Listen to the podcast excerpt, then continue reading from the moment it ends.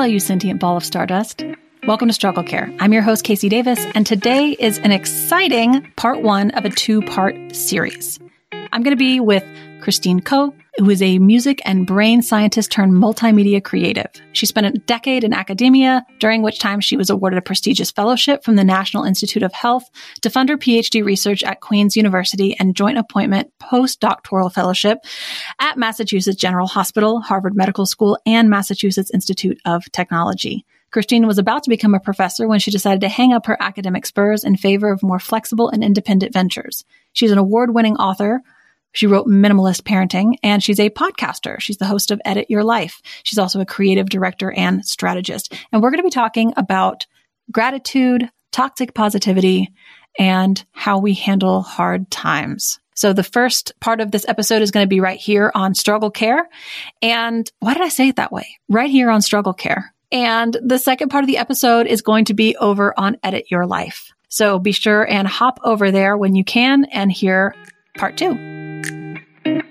Okay, so Christine, thank you for being here. I'm so excited to talk to you. So I love your show and we're both part of Atalyst and I just felt like it was time for us to come together on the mic. Absolutely. And I feel like this is like the perfect time to be talking about this because going into like here in the US, like Thanksgiving and then Christmas, like it's very much a season where people talk about gratitude and there's this expectation that everyone is supposed to be excited and grateful about the holidays. Um, and so I thought this was like a good, we're kind of like perfect timing. I think so. And I think it's so important to offer a more nuanced perspective to gratitude. I think it sounds like a simple thing, like, oh, just be grateful, articulate what you're grateful for, all will be well. And obviously, it's so complicated. I mean, at the time that we're recording, we're a little ways out from the holidays, but I've been having some anxiety, just even thinking forward about people's expectations and wanting to stay true to my values, yet also not wanting to hurt people's feelings. I mean, there's so much wrapped up in this time of year. So I like to think of these two episodes we're going to record together as a way to give people kind of a brave place to let their feelings be what they are and dig in with us. And I'm super excited about the idea of having this nuanced conversation where we address the issues with like toxic positivity and we don't like throw the baby out with the bathwater when it comes to gratitude. Like, I feel like we sometimes it's like toxic positivity is such a problem that we kind of like swing to the whole other side and say, like, okay, like we need to talk about real stuff and hard stuff and have those feelings. And I, sometimes I think what's get what gets lost in that conversation is like, well, is there any benefit to gratitude? And if there is, like, how do we practice that in a way that isn't toxic positivity, but does make our life better and doesn't invalidate what we're feeling, but does raise our quality of life. Like I'm excited to get into this conversation. Mm-hmm, absolutely. I think I mean, we are complex mammals. That's something I often refer to. And I, it's a little puzzling to me why it's even an issue that people feel like we can't be multiple things. And, you know, I'm coming out of, thankfully, a very, very difficult season of a couple year long season. And one of the things that I had to tap into often mostly because I felt like I was kind of losing my mind. Like, how can I be in the depths of despair one moment and then like really joyful about something the next moment? And I kept thinking about, you know, we are as humans, we have a unique capacity to hold both difficult, painful things as well as tap into good, positive things. And that's a good thing. We need to be full dimensional people. So, really excited to talk about this. And I can't wait to hear your thoughts about toxic positivity. I know you have a lot of them. and I think that's just going to be a really good element to this conversation. Well, I thought we would start. I had like a thought out of nowhere, but like, I think it'd be helpful to talk about like a good definition for gratitude. Yeah. I think if I had to just do one off the top of my head, which is right now, I would say it is figuring out a practice that works for you, identifying that everybody's baseline is going to be a little different about simple ways that you can tap into appreciation for the moments that matter to you, light you up, give you a little energy, and then there's this whole side thing of while still acknowledging where you are in life. But I really feel like it's trying to find ways that work for you because there is no one size fits all solution. There can be a lot of suggestions about things that will help. And I know on the Edit Your Life episode, we'll talk a bunch about tactics that we've found useful over the years. But I just want to emphasize that there is going to be a little trial and error, I think, for people. And that's a good and natural part of the process. Yeah. I've been thinking a lot about like a working definition. And I think for me, what I've come sort of rattling around is this idea of like it's the amplification of authentic joy. Ooh, I love that. That's better than let's use that. That was framed beautifully. Well, and I, cause I was thinking about it this morning and I was like, you know, part of this, like we can't really talk about gratitude without talking about joy because you know there we have to talk about like how do we begin to cultivate and recognize those like small moments of joy and i feel like joy is the experience and gratitude is the reflection, right? Like think about something really small, right? Like I love when it rains. And I was sitting on my back porch this morning and I like having a cup of coffee and looking at the rain and like that brings me joy. But there's this like extra layer, almost this like meta layer of taking that beat to like consciously recognize this is joyful and then also have that reflection of, I'm really grateful. I read this really interesting article talking about trying to define gratitude. And they were specifically talking about gratitude in relationships, like, oh, I'm grateful for you. But they had this really interesting definition where they talked about like gratitude is the ability to recognize when something beneficial is happening and to acknowledge its external source. And I was like, oh, that is a big part of it, which is like, I didn't make it rain. I didn't even like, even if I'm sitting on my back porch, like, even the recognition of like having this beautiful back porch, like, I didn't have to have this. This wasn't just because I deserve it. Like, there was a whole lot of luck and good fortune involved in having a house that has a back porch and being able to have the time to sit up, like, all of this kind of recognition, which I think is interesting because so much of suffering is grappling with how sometimes things are just random. Mm, hmm Wow. So we're talking about kind of, if I'm trying to wrap my mind around this correctly, is sort of embracing the random both for I mean, sometimes it'll just be confusing, perhaps in moments of suffering, and sometimes it will be a moment of serendipity, like your moment with the rain and thinking about things that come to chance. I mean, just this past weekend, I was away with my family, and all of a sudden, my 19 year old, you know, who is by all technical measures a grown adult, starts freaking out outside, and she's like, there's a rainbow, there's a rainbow. And we all run towards it, you know, and it was that joyful, tiny little moment. And I don't think anyone said explicitly, I feel so grateful for nature, but I think that was definitely there, you know, similar to the rain that you experience. Like, wow, like I'm noticing this right now, and this is pretty cool. And it's interesting that connection of like a lot of what makes like suffering extra hard is kind of like I don't have a better term than meaninglessness, but like the randomness of it, right? Like bad things happen to good people and we don't always have control and things don't just like go according to plan. And there's like an extra level of sort of reckoning with that suffering. And I'm wondering if maybe gratitude is like bringing that same like yin yang idea to the other side, which is like, oh, this is happy, this is joyful, but like sometimes joy is so random. And those are gifts. I think that's like, it's such a, I think it's a wonderful framing. And I think actually, you know, because if you are living in a on the grid, very prescribed society, the way I know you and I are, I mean, we're used to control. And I think for some people, control is very scary. So I think that is another reason why, especially in times of suffering, that feeling that you're being done unto or that something's happening to you, it's difficult it's very difficult. I wonder if that's one thing. And I want to get into toxic positivity quickly here because I don't want to just talk about how great gratitude is. But I wonder if that's something that recognition of sort of the randomness of joy. There's this like, so I went to seminary for my counseling degree. I don't know if you know that. I consider myself like a deconstructed seminary person, but there's always this like interesting like Bible quote where they talks about like God give like it rains on the just and the unjust basically. And so there's kind of this randomness of like, no, it just like happens to you. Like sometimes good things, joy things. And I wonder if like being able to embrace that on the joy side somehow helps with grappling with it on the suffering side. I think so. It's a little bit, and my background is experimental psychology, but it is positive reinforcement, right? If you embrace the joy in random things that happen, and you know that's possible, that good things can come from random, you know, that'll help you hopefully eventually, you know, mitigate or manage those moments where the suffering feels random. I think you're onto something with this. It Maybe you need another me, book.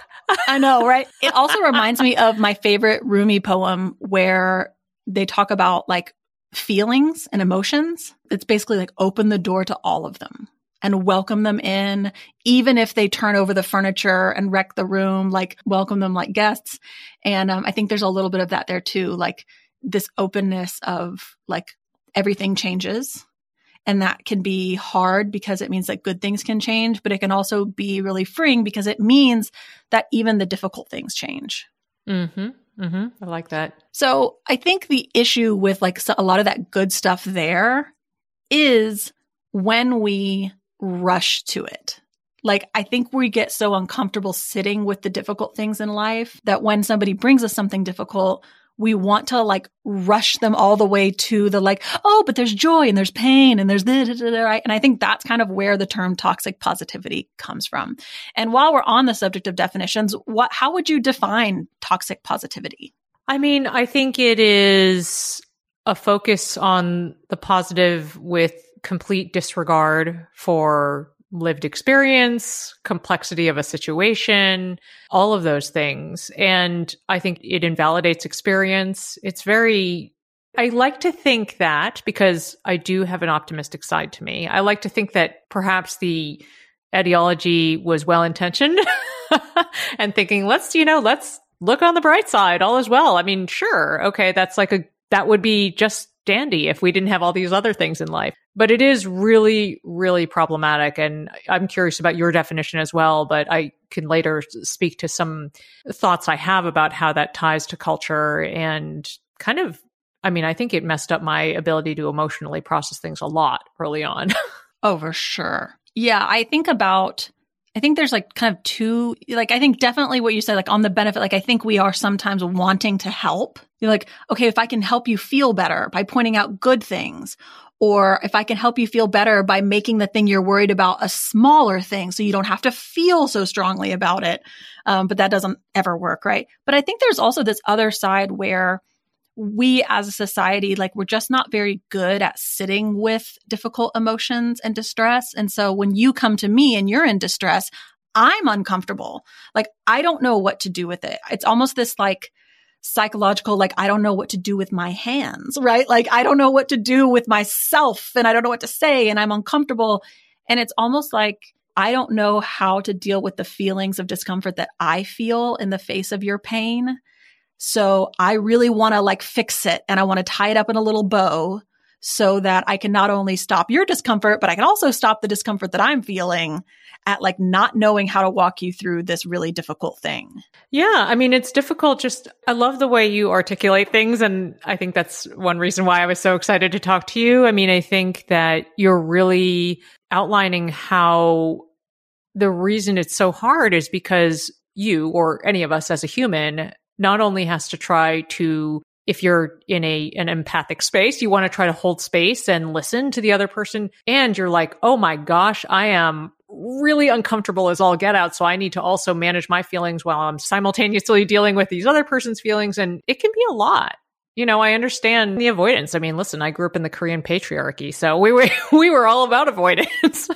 so I get it, but I think it is really hard and actually when I think about phrases like good vibes only, like I think about kids wearing that on shirts and like how that would seem like a cute shirt to pick up and how my 12 year old probably wouldn't think anything of a shirt and would think, oh, that's cheerful, good vibes only. But the fact that it really sets the stage for, yeah, you better only have your good feelings because I don't want to see your your negative emotion, negatively valenced emotions. Like, yikes! Like that makes me that makes me very uncomfortable. I want my kids to have all the feelings. So you and I are both mothers and you talk a lot about motherhood. And I find that toxic positivity is like so prevalent in parenting world. I mean, I want to say parenting world, but if I'm being honest, it really is specific to motherhood.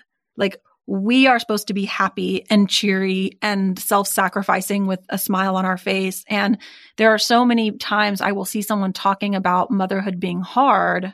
And then you open up the comment section, right? Let's say we're on social media and it's like so much of that toxic positivity of, well, at least they're healthy and you'll miss this one day. And just think, I mean, it's just so, so much. I mean, what has been your experience with toxic positivity when it comes specifically to parenting? Yeah. I mean, I think, I mean, I'll just back up and very briefly say that my own history as a small person growing up was very chaotic. Many adverse childhood experiences, or ACEs, if your community knows that acronym. And so I spent a lot of my early parenthood trying to unwind overcompensation, being a perfect insert air quotes parent, all of that, because it just, it wasn't realistic. It's not realistic. It will drive you to madness if you try for it or unhappiness and disappointment with yourself and lots of guilt. So I guess I would say there was some active unwinding I needed to do. And as somebody who's been writing on the internet in the parenting world since 2006, I mean, like you said, I see it in the comments. I see it all over the place. I see it in Mother's Day roundup memes. I mean, Mother's Day is complicated. Some people have terrible relationships with their mothers. I mean, there's so, so many things that don't get addressed. And I will say, I think one of the most important things that we can do as parents in community is have conversations like these where we air all the different sides and complexities of it because that is one thing I'm kind of a no holds barred person on the internet and I talk about the good, bad, and the ugly very freely. And without fault, anytime I talk about the really difficult stuff, I get a million DMs from people saying, I feel like I exist. you know, thank you for letting me see that it's okay to feel this way. Like it's almost as, as if in the face of toxic positivity, people lose sight of the fact, understandably so, that they can still be really great parents and also be angry or frustrated or all these other things. And so I think sometimes people just need a reminder for that. It doesn't have to be from me, obviously, but I think the more we can talk about it and be honest and not try to gloss over the things, the better it will be for all of us. You mentioned how much your heritage sort of informs some of your view of toxic positivity. I wonder if you could talk about that some. Sure. I mean, I think my growing up, if I had to characterize it in broad strokes, I mean, classic immigrant Korean family. You know, my parents moved, well, they were already in the United States, but they started raising their family, moved to one of the best, I'm using air quotes because I don't really believe in best uh, suburbs around near Boston, literally a bus ride away from Harvard so they could send all seven of their children to Harvard. I mean, this was, I mean, this is just, you can't get more textbook. And there was also so much chaos behind the scenes, but we were always, the party line was always to gloss it over. Pretend nothing's bad happening is happening. If something bad is happening, hide it. I mean, I think there's also a measure of Asian silence and compliance culture in general that probably feeds into that. Not to mention like achievement culture. Let's just focus on all the good metrics you might be achieving. Never mind that that was difficult for me to even do because I was so mired in chaos and problems. But I think that all of that fed together to a situation for me personally. I won't speak to my six siblings where I really stuffed down my feelings. I was tremendously emotionally repressed. I was oriented towards only focusing on the things I could report out on that were good, if I had anything good. And I mean, it's work that I have been actively unwinding for as an adult. I mean, I actually, you'll appreciate this given your experience in the field, but I actually have a children's feelings chart in my office, like a five by six grid of faces. like that's how much I had to go back is like, okay, there's a feeling other than anger and its cousin frustration. What is that? I'm such a fan. I think all feelings charts should have the faces because sometimes that's what it's like. I'm looking at the faces, like which of these faces resonates with how I'm feeling. Yeah, I did. I was like, okay, who produced? I, this is a total sidebar, but I think you'll appreciate it. Um, but I was like, who produced this feelings chart? Because it's illustrated, it's not real faces. And all the like negative valence feelings, the kids look Asian. I got oh, no. but anyway, it's been very helpful. It was given to me by my social worker mother, uh, mother-in-law. So, you know, there, I know there's a lot there. I mean, that's just the reality. There's a lot there, but I think, you know, I would say when we focus too much on the good stuff and we tamp down like all the other range of emotions, like it leads to problems. okay. So I have a follow up question. Let's pause one second. We're going to hear from some sponsors and then come back.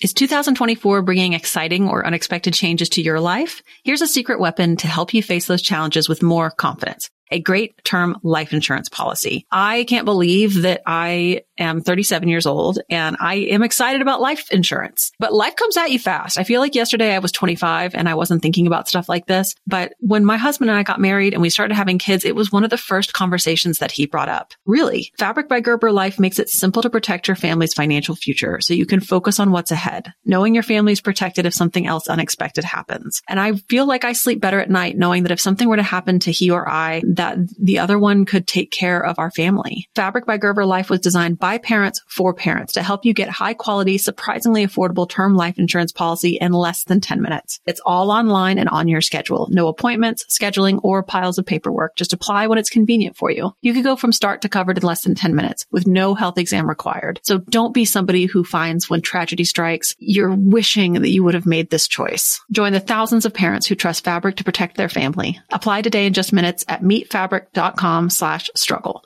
That's meetfabric.com slash struggle. M-E-E-T fabric.com slash struggle. Policies issued by Western Southern Life Insurance Company. Not available in certain states. Prices subject to underwriting and health questions.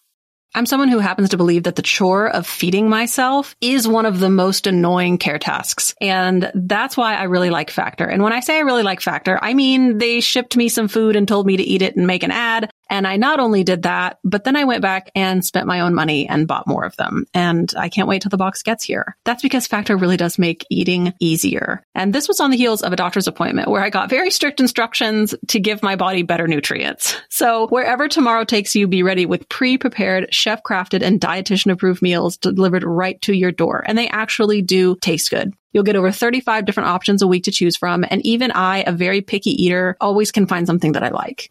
I love that they are two minute meals. You can fuel up fast with Factor's restaurant quality meals that are ready to heat and eat whenever you are. They all take two minutes in the microwave. Snacks, smoothies, breakfast, dinner. You can discover a wide variety of easy options. Sign up and save now. We've done the math. Factor is actually less expensive than takeout, and every meal is a dietitian approved to be nutritious and delicious. My own dietitian was stoked when I told her that I had made this decision. Factor is the perfect solution if you're looking for fast, upscale options done easily. So head over to factormeals.com slash struggle50 and use code struggle50 to get 50% off your first box and two free wellness shots per box while the subscription is active. That's code struggle50 at factormeals.com slash struggle50 to get 50% off your first box and two free wellness shots per box while the subscription is active. Even my husband says this is the best he's ever tried, and we've tried a lot of these. Hey there, I'm Debbie Reber, the founder of Tilt Parenting and the author of the book Differently Wired. The mission of Tilt is to change the way neurodivergence, whether that's having a learning disability, having ADHD, being gifted, autistic, or some combination of all of the above, is perceived and experienced so differently wired kids and the parents like us raising them can truly thrive. On the Tilt Parenting podcast, I get to talk with authors, therapists, educators, and parenting experts who are committed to this mission. I ask the questions my listeners are most curious about when it comes to supporting our kids. And in turn, my guests share strategies for challenges, out of the box ideas for navigating school, best practices for therapies, tips for advocating, and so many thoughtful insights on what it really takes to help our kids grow up feeling seen and respected so they can create awesome lives for themselves. I know that raising a differently wired kid can feel overwhelming and isolating, but I promise you, you are not alone, and it can feel so much better. If you're on this parenting journey, come listen to Tilt Parenting. Together, we can shift this paradigm and show up for our exceptional kids with hope, possibility, and joy. So you you mentioned that your family, your parents immigrated. Is that correct? Is part of what happens because I feel like I've heard this before of first generation immigrant families where if your parents go through something really difficult and they have to work so incredibly hard through lots of hardship that your your problems in comparison seem like you're not really allowed to complain about them. Because in comparison they're nothing compared to the problems and the challenges that your parents face. And so it creates this weird dynamic of maybe not feeling as though you're allowed to feel the full breadth of sadness or grief or or pain or disappointment because there's almost this comparison this measuring. Oh absolutely. I mean i actually am this week Uh, it's my birthday tomorrow actually and it's a milestone happy birthday thank you it's my 50th birthday so it's a big one and wow, you're the first person who's going to know that this is even happening, KC, because I just haven't even, I haven't even told my husband I'm doing this, but I'm writing a letter to my mom and I'm going to give it to her with a cash gift. It's very Korean, but as like a gift to her as well on this milestone birthday. But in it, I do, it occurs to me, I start the letter by saying, and in it, I thank her for a whole bunch of specific th- ways she supported me in my life. But I start the letter saying, I, something like, I know I've said this many times but I truly have so many moments when I reflect on your life raising seven kids, being an immigrant, dealing with racial atrocities, this, this, and this. And I don't know how you did it.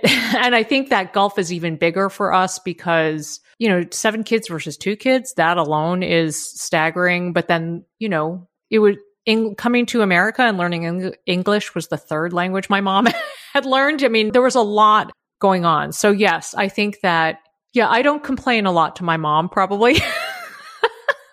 and I guess you're hitting on the reason for that. Well, it's interesting because I feel like we've talked up to this point about toxic positivity really kind of being something that we do to each other. But you could see how in certain contexts, like we would learn to do it to ourselves. Sure. Sure. Yeah, I think that makes sense because even when I think about you know, our lives and when things happen, uh, I'm using bad in air quotes, when bad things happen, I mean, I definitely have moments where I'm like, oh, hold on, maybe I shouldn't really be feeling this way because I have a lot. I have a lot of gifts. And I think, and a lot of things are really good. And while it's good to make note of those things and be aware of them, you know, per our earlier conversation about joy and unexpected things, I mean, all the experiences matter, you know? so. Well, I think about you know, my, when I think about the most toxic positivity that I experienced in my life, and certainly parenting is, is a big part of it, but, you know, coming from a church background, you know, toxic positivity has this like religious cousin that I call spiritual bypassing. Yes, talk more about that. And I didn't come up with that phrase. It's a phrase that I've heard before, but spiritual bypassing is basically the idea that, you know, you come to me and say, Oh, I'm really struggling. I'm really, you know, this, that, the other. And I kind of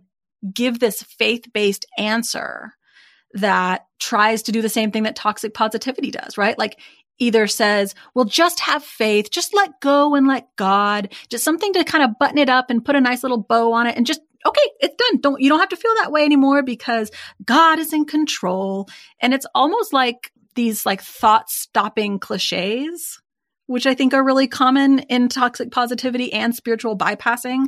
But I, I've always appreciated that term bypassing because I feel like that's like at the heart of what toxic positivity is. It's like, I want to bypass the very real and valid things happening here I don't want to give you any room to process them or to feel them or to explore them. It just assumes that what we want to do is move on as fast as possible because it feels bad. It feels yucky. Let's move on as fast as possible to what will feel better.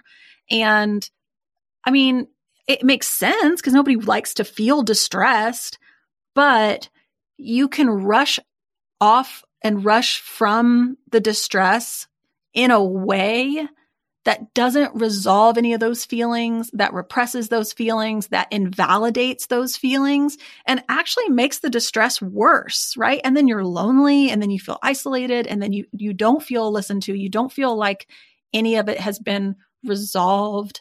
And you almost feel ashamed of it because there's this, I mean, US culture is so impacted by Puritanism and religion in that aspect that there really was this kind of dichotomy of if you are spiritually well, if you have good faith, you won't ha- even have those distressing ex- feelings, right? And so if you are struggling, well, there must be something wrong with your faith or that you must not be strong enough. And so we have all this shame of even having this bad, distressing experience to begin with. Because why can't we just be happy for what we have? Why can't we just have faith and make it go away? So I've always appreciated that term spiritual bypass because I saw it so, so many times when I was involved in church.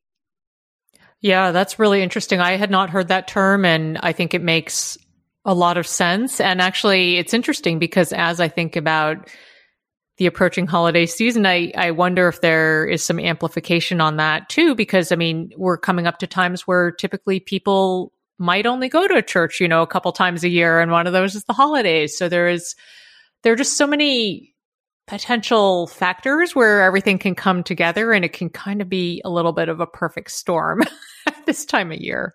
And I'm so I'm curious if we can start sort of thinking out loud about how do we utilize sort of the power and the strength that can come from gratitude and and I think in some sort of related ways like optimism without bypassing, without invalidating. Yeah. I will say that one of my favorite tactics and you know, I'm not the trained therapist here, but I'm a big fan of cognitive reframing. And I actually have a whole episode on Edit Your Life called The Power of Cognitive Reframing because, and I think one of the reasons I like this exercise, and for me, what happened was a couple years ago or a year ago when I was in this very deep, dark season of my life, I felt like a lot of bad things. It's going to sound a little childlike. It wasn't that they were happening to me, but I just felt like overrun with bad things in a particular vein of my life. And it was very I just felt like powerless. I felt offended. I felt hurt. I felt a lot of things. and I realized I'm trying to think if I no, I didn't even have my my current therapist at that time. So I was really miring through this alone. But I did think to myself, wait a second. I think what I need to do is a little exercise with myself. Literally in a Google Doc where I had in one column like the situation and what was bothering me and then in the next column, like how I was going to, what the actual reality for me was. So sorry, let me just give you a quick example because uh, I think that's always helpful for listeners. I can't remember all of them, but just as a general one, in this situation, I felt offended because my value as a person was being questioned as, you know, a creative person, whatever. Um, I was given, being given direct signals that I was not valued, appreciated, whatever. So my reframe was I know my value. I don't need these people to. So that's actually a moment where I could be grateful for like, wow, I have evidence of a lot of skills and a lot of, a lot of things that I've done. Like I'm clearly a competent person. The reframe there was I know my value, my value in the world. I don't need first of all, this interpretation in, by these other people is just wrong. and I don't need them to validate and tell me whether or not I'm a good person. And it was shocking to me how the simple act, it probably took me 10 minutes maybe to sit there and think about a reframe. I think there was only one that I struggled to really flip the script on, but all the other ones I was able to do pretty quickly. And afterwards, I was like, wow, you know, so much of this game is in our heads. and I mean, it's also real. It's in our feelings. It's in our bodies. It's everywhere. Um, but there is a lot we can do in thinking about the alternate reality to the situation. And if you have pushback there, I'd love to hear it. But for me, it's been very, very helpful. I think it is really helpful. And I want to harken back to something you said at the beginning of the episode where you talked about like this unique human ability to hold at the same time, like the joy and the suffering. And I think what makes a cognitive reframe really powerful and what keeps it from being the toxic positivity is that we get our we get the reframe and and understanding that the reframe of like I know my value doesn't fix the pain that someone else doesn't. It's not supposed to trump it. It's not supposed to make it go away. It's not supposed to fix it. It's just supposed to give you something else that they come together.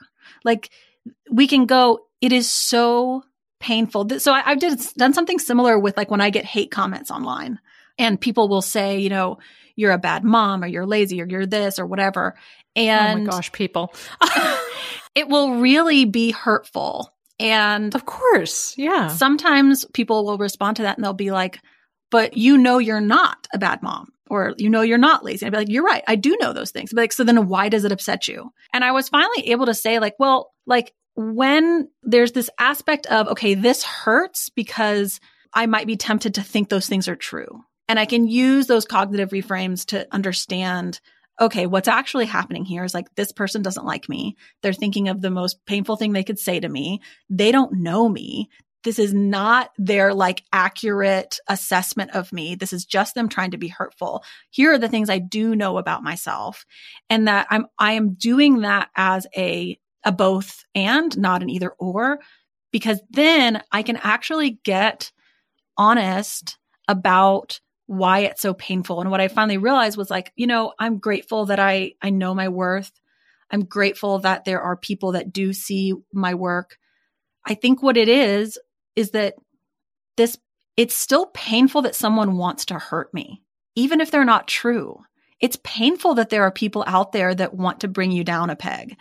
And there was something about like nailing down the accuracy of that pain that made it tolerable like I could let it be there. I could feel it. I could grieve over it. And I didn't have to like swim away from it really fast because I was worried about my worthiness. It's like, no, my worthiness is okay. But gosh, that was painful. And it gets to be painful and I get to be sad about it. And it's kind of this, it also reminds me of I was waiting for my daughter to get off the bus the other day and I was so excited to see her. She gets off and she's little bitty and she's like toddling towards me. I mean, she's five, but it was like a still a toddle because her backpack's really heavy.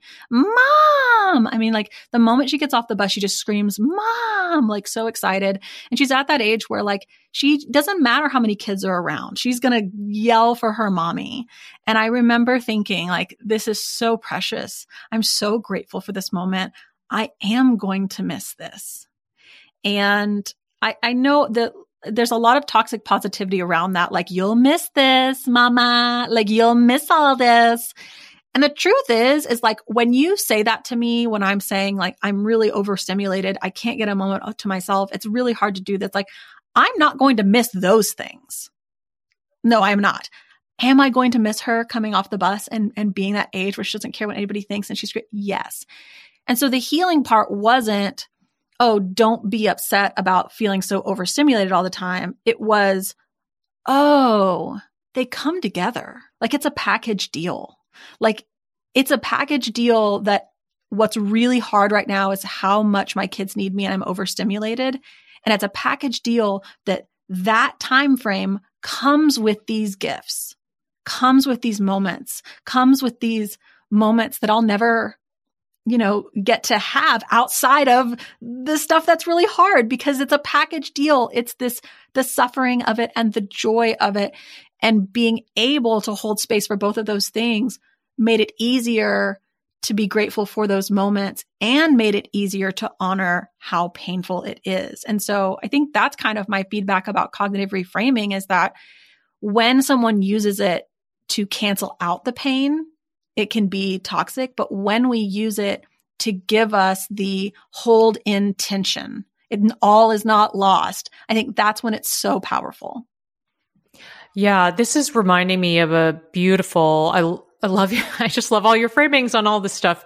And it reminds me of a conversation that is, will be live by the time our episodes go up, but it's an interview I had with Danielle Coke Balfour. She is an incredible artist. Uh, people know her as Oh Happy Dani on Instagram. She's an author and activist. And, you know, she does all this beautiful artwork, but it's very justice oriented. And we talked a lot about how you need to give voice to suffering and through hard times because, and this relates to something you said earlier, is in order to move through and then beyond the feelings to your next thing, you have to process it. You have to release the valve, you need to do the things, you need to go through the feelings, and then you can move towards growth. And she, her uh, phrasing about it, she was talking about, we were talking about politics, and she was talking about how hope and doubt are not enemies. You know, she sees a lot of people have one, you know, one thought or the other on that. Like, how can I be hopeful when there's, there's all this terrible stuff happening? And her point was, yes, you could absolutely be hopeful while acknowledging that you have doubts about the world based on what you've seen and lived through and experienced and that it's okay to do those things. So I think um you know that that's a good episode for people to listen to because it it is a real caring reframe on and a caring example related to this conversation about really living in both of those spaces and allowing yourself to feel and and just be in in all the dimensions. I know when I was in rehab, so I was like 16 when I went to rehab, and they had us do so many things. And I mean, so many things that like I couldn't even really tell you what was and wasn't helpful because it was just like throwing spaghetti at the wall and seeing what sticks. And so who knows? I couldn't like parse that all out. But one of the things that they had us do was we had to write down 10 things we were grateful for every day. And at first it just felt like it was a very like hollow thing. It felt very silly. And I think if I asked you to sit down today and write down 10 things you were grateful for, like you could do that. And they would be like big things. I'm grateful for my kids. I'm grateful that I have a roof over my head. I'm grateful for, but I was in rehab for 18 and a half months. So I didn't realize that long. Okay. Yeah. At some point, you're like 10 things. That's a lot of words. Again? 10 new things? Wait, right? do they have to be different things? so they didn't have to be different, but like they were kind of supposed to not just be the same list every day.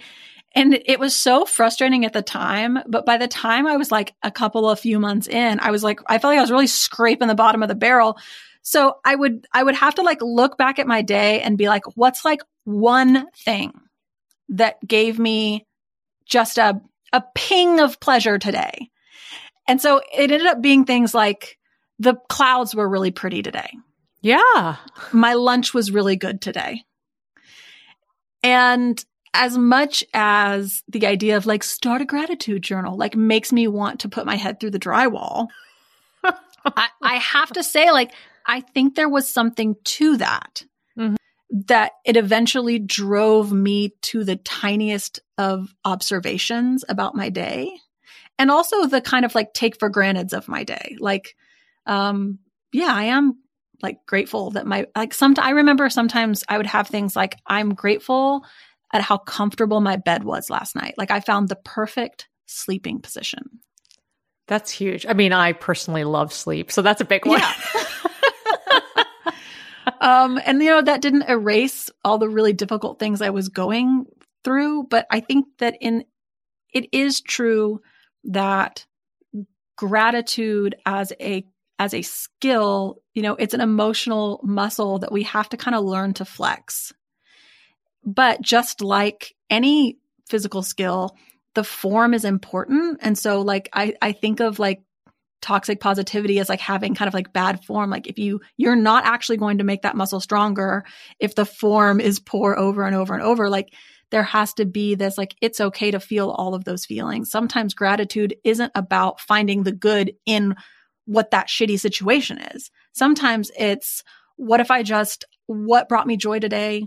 And what were the little things today? You know, what was that rain? What was that this? What was that the other? And so I think powerfully though, it is like, it has to be said that it is so much more, it is so much easier to be grateful when I am adequately supported. Yes, absolutely. I mean, oh, I, you know, I think about, I have the privilege of so much support. Like when I think back to my mom and all the things that she was dealing with, you know, I have a very supportive partner in my life. And so I think it makes a lot of difference.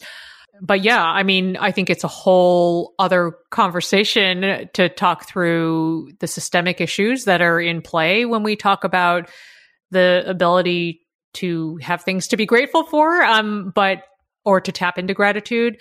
And I think that is probably why. I mean, it's one of the many reasons why. You know, when you were talking about these tiny little things that you were looking for, whether it was your lunch or the bed or whatever else, I do think as a practice, I've probably adhered to the power of that really strongly because it might also be because, you know, I was a former experimental psychologist and I really like you know, that is all about tiny little tweaks and, and dials and adjusting them and seeing what works and what doesn't and what is a result and what is not. But I think that when we can look for those tiny little moments, and this refers also relates to a mindfulness conversation you recently had on your show that I hope you link up in your notes because it's a great related episode to listen to. But I think when we can tap into those things, you know, and really think about what are potential levers for gratitude and things that can help us tap into that, the stakes are kind of lower, right? Because if you're identifying really small things, like it's accessible. And I think that's what's been really powerful for me, especially when I've been in my hard seasons. Well, and I think it's most, especially for practitioner, not practitioner, but like professionals, like those of us who will be in the place of recommending gratitude as a practice or as an exercise to understand the limits. Like it cannot band aid over systemic issues. It cannot fix, like it is powerful. And there is this aspect of, I mean, you, you hear stories of people going through the most horrific circumstances and talking about finding beauty, that beauty still exists.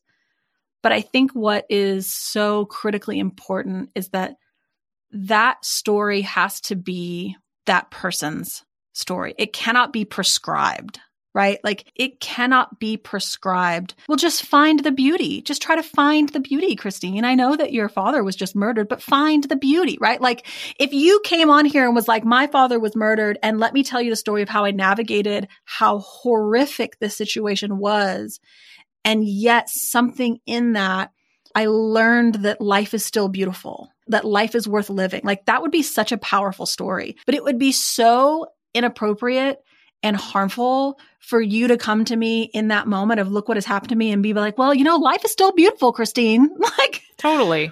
And so I think that there's like an interesting dynamic there of empowering yourself to kind of sort of find this muscle, flex this muscle is very different in its outcome and impact on you than prescribing that to someone. Oh yeah. It's such a personal process and like anything, you know, some things are are going to work for others. I mean, and you it depends on where your capacity to see and perceive is. There's there is a lot going on, but I do like the way you phrased it as an emotional muscle to flex because I think it's true. It requires practice and intention and, you know, probably a few tears, but I think I think we can all get there together in our own like slow and incremental ways.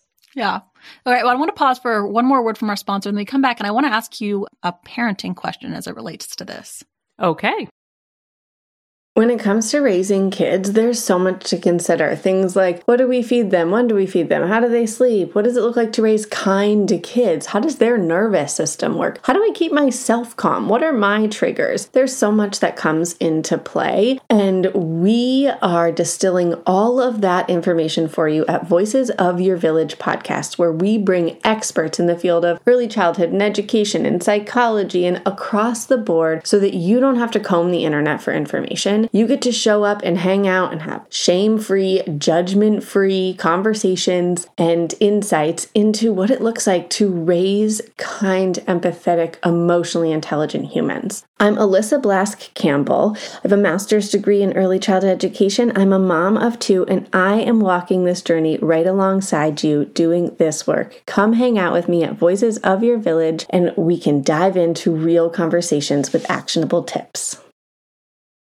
Well, hey there, busy mama. Are you looking for ways to make your life easier, your home less chaotic, and at the same time add more joy to your life? My name is Deanna Yates, and I'm the host of Wanna Be Clutter Free, a podcast all about letting go of the stuff we don't need in our lives so that we can focus on what truly matters. Don't worry, I'm not going to tell you to throw it all away or make you feel guilty about keeping something you love, no matter how many other people don't quite understand it but I will give you practical and, more importantly, actionable advice so that you can make progress right away. And you won't just hear it from me, there are amazing guests too.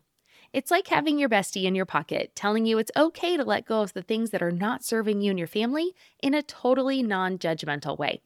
So join me over on the podcast where we can work on progress over perfection for those of us that want to be clutter free. Okay, so before we wind down our this first part of this series. So my question is, you know, going back to this this idea of parenting kind of being really hard but being really joyful and toxic positivity, but I want to also ask you if you have any thoughts or advice on how do we as parents not push toxic positivity onto our kids while wanting to teach them the importance of gratitude and optimism and all these things because you know, it's so difficult when your kid comes home and goes, Hey, Johnny didn't want to play with me on the playground. I don't have any friends. Nobody likes me. We want to jump right to like, oh, yes, everybody likes you. You're so beautiful. You're so wonderful. You're so, da, da, da, and, and, you know, that we're, we're doing the thing that we dislike that people do to us, which is sort of bypassing all of that pain and just trying to fix it. And I get in this place sometimes where I don't want, I want to validate those feelings and I want to teach her what to do next though. Like I don't want to just like wallow. I don't want to just go, yeah, I guess you're, you're right. You're right, honey. No one's ever going to want to play with you again. But I find myself being, you know, how do I do that? I don't want to just correct the cognitive, you know, things there, but I want to teach both. I want you to feel valid in your feelings and I want to teach you how to move through to something that's a little more positive. Yeah. I mean, I think there are a couple things that, and it's sort of, they're sort of dependent on sort of where where the emotional volume is with the kid in the moment and like perhaps your own. I mean it's always best to be in a calmer place and you know when you have these conversations and certainly certainly for with my kids and as a parent there are certain situations they might have that are definitely a trigger for me. So i have to watch myself in those situations that i'm not spilling my issues on them. I do think there are a couple things. I mean one is we as parents, I think as a generation seem to really want to fill that space with our thoughts. And so I really encourage people to listen first, really let, you know, let there be a little awkward si- silence, let your kid talk through, let them be upset. It's okay for that stuff to be happening. And I also think before you offer whatever you think the solution is, I find it very effective to ask my kids what they think because kids have a creative and different lens on things than we do as adults. They, by virtue of just years and being younger, they have presumably a little less baggage in general. So I found that sometimes their thoughts about how to handle something are totally different and sometimes totally better than what I what I would suggest. And also one thing I have actually been doing with my oldest who is 19 19 now and as I said, you know, by all counts and measures a, a grown adult, but when she asks me for advice, I'm really working on trying to help her remember that she's in charge. So I usually start by saying, well, you know, ultimately, I know you're going to do what you're going to do. And since you asked, you know, here are my thoughts, but I really want her to know that these are just thoughts and recommendations and possible options, but that she needs to try to tune into her gut and think about what would be good in that situation. And the last thing I'll say is that I think it's so important for us as parents to, I know people uh, probably roll their eyes when they hear the word modeling, but what I'm talking about is modeling the full range of emotions. Like I used to not want to be upset in front of my kids because for me, you know, emotional repression was a source of safety for me. You know, if I was not noisy and didn't cause a big stink, then I would be safe, right? So now I'm working on being okay. I actually just like had a huge meltdown last week about something and it, it, was really quite funny. I was sitting on the front steps crying and my 12 year old was like, had an arm around me and she was like, it's okay, mom, just let it out. Like all the feelings are good. I'm like, okay, okay. I can hear her reflecting back. That's good. But, um, letting them see that that's okay because kids need to know that tough stuff's going to happen. It's going to feel terrible and then they will get back up in some way, shape, or form. It may not be perfect, whatever perfect means, but I think being able to see that in the people that they trust most, you know, for many in many formation family formations, like that matters a lot. And I think that's helped my kids a lot to see, you know, because I'm a pretty high octane, high functioning person. So to see me be a total wreck, I think is actually helpful. that's what I'm telling myself anyway. Yeah, no, I think that's totally true. And, and, you know, you mentioned that that is sometimes hard for you because of growing up with sort of a, a familial history of repression. And I'm thinking to myself, it's probably also difficult if you are someone who grew up in the opposite environment. Like if you grew up around adults that were unstable and were always sort of emotionally, what's that word? Like label, libel? I, I Unhinged. But, you know, they, yeah, like yeah. they were all over the place in a way that wasn't safe or in a way that made you feel not safe or in a way that signaled to you as a little kid like, "Oh, they're not in control. I'm not okay." I can imagine that that would also make it difficult to show your emotions in front of your kids because you're thinking, I don't ever want them to feel this way. And I think it's important to always remember that, you know, our kids have a different emotional context for understanding things than we did. You know, if you are stable, if you are there for your children, if you do make your children feel safe, they're not going to then decide, oh my God, life is so scary and I'm never safe because they had an experience with their, you know, parent having emotions. And that can be really hard. You know, I always say that I'm not called to be the parent that I needed as a child. I'm called to be the parent that my kids need. And, and it can be hard, but I think that that's I always feel like I'm simultaneously parenting myself and my children at the same time. And that nobody really teaches you how to do that. No, no. but thank you so much. I'm really excited about getting into part two and starting to talk about maybe some more tactics that we can use to flex that muscle and, and how we can find support and get more practical coping skills. And um, I think that's going to be a great episode. And I appreciate our conversation. Yes, thank you for having me. I feel like I've learned so much from you just in our, you know, short time on the mic and I'm really grateful for the perspective that you bring to the world through your show. You're you're just wonderful and I'm delighted that we're connected now. Likewise.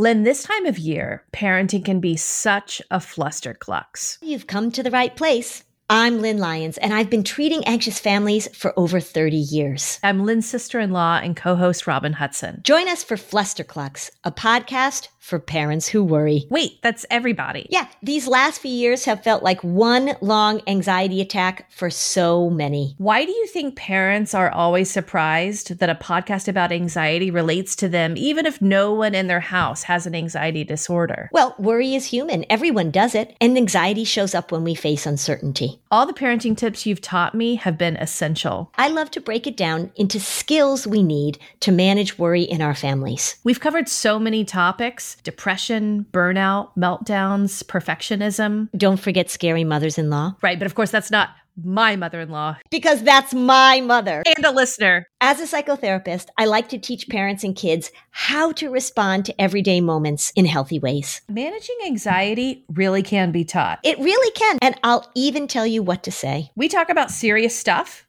but without being too serious. Anxiety wants everything serious.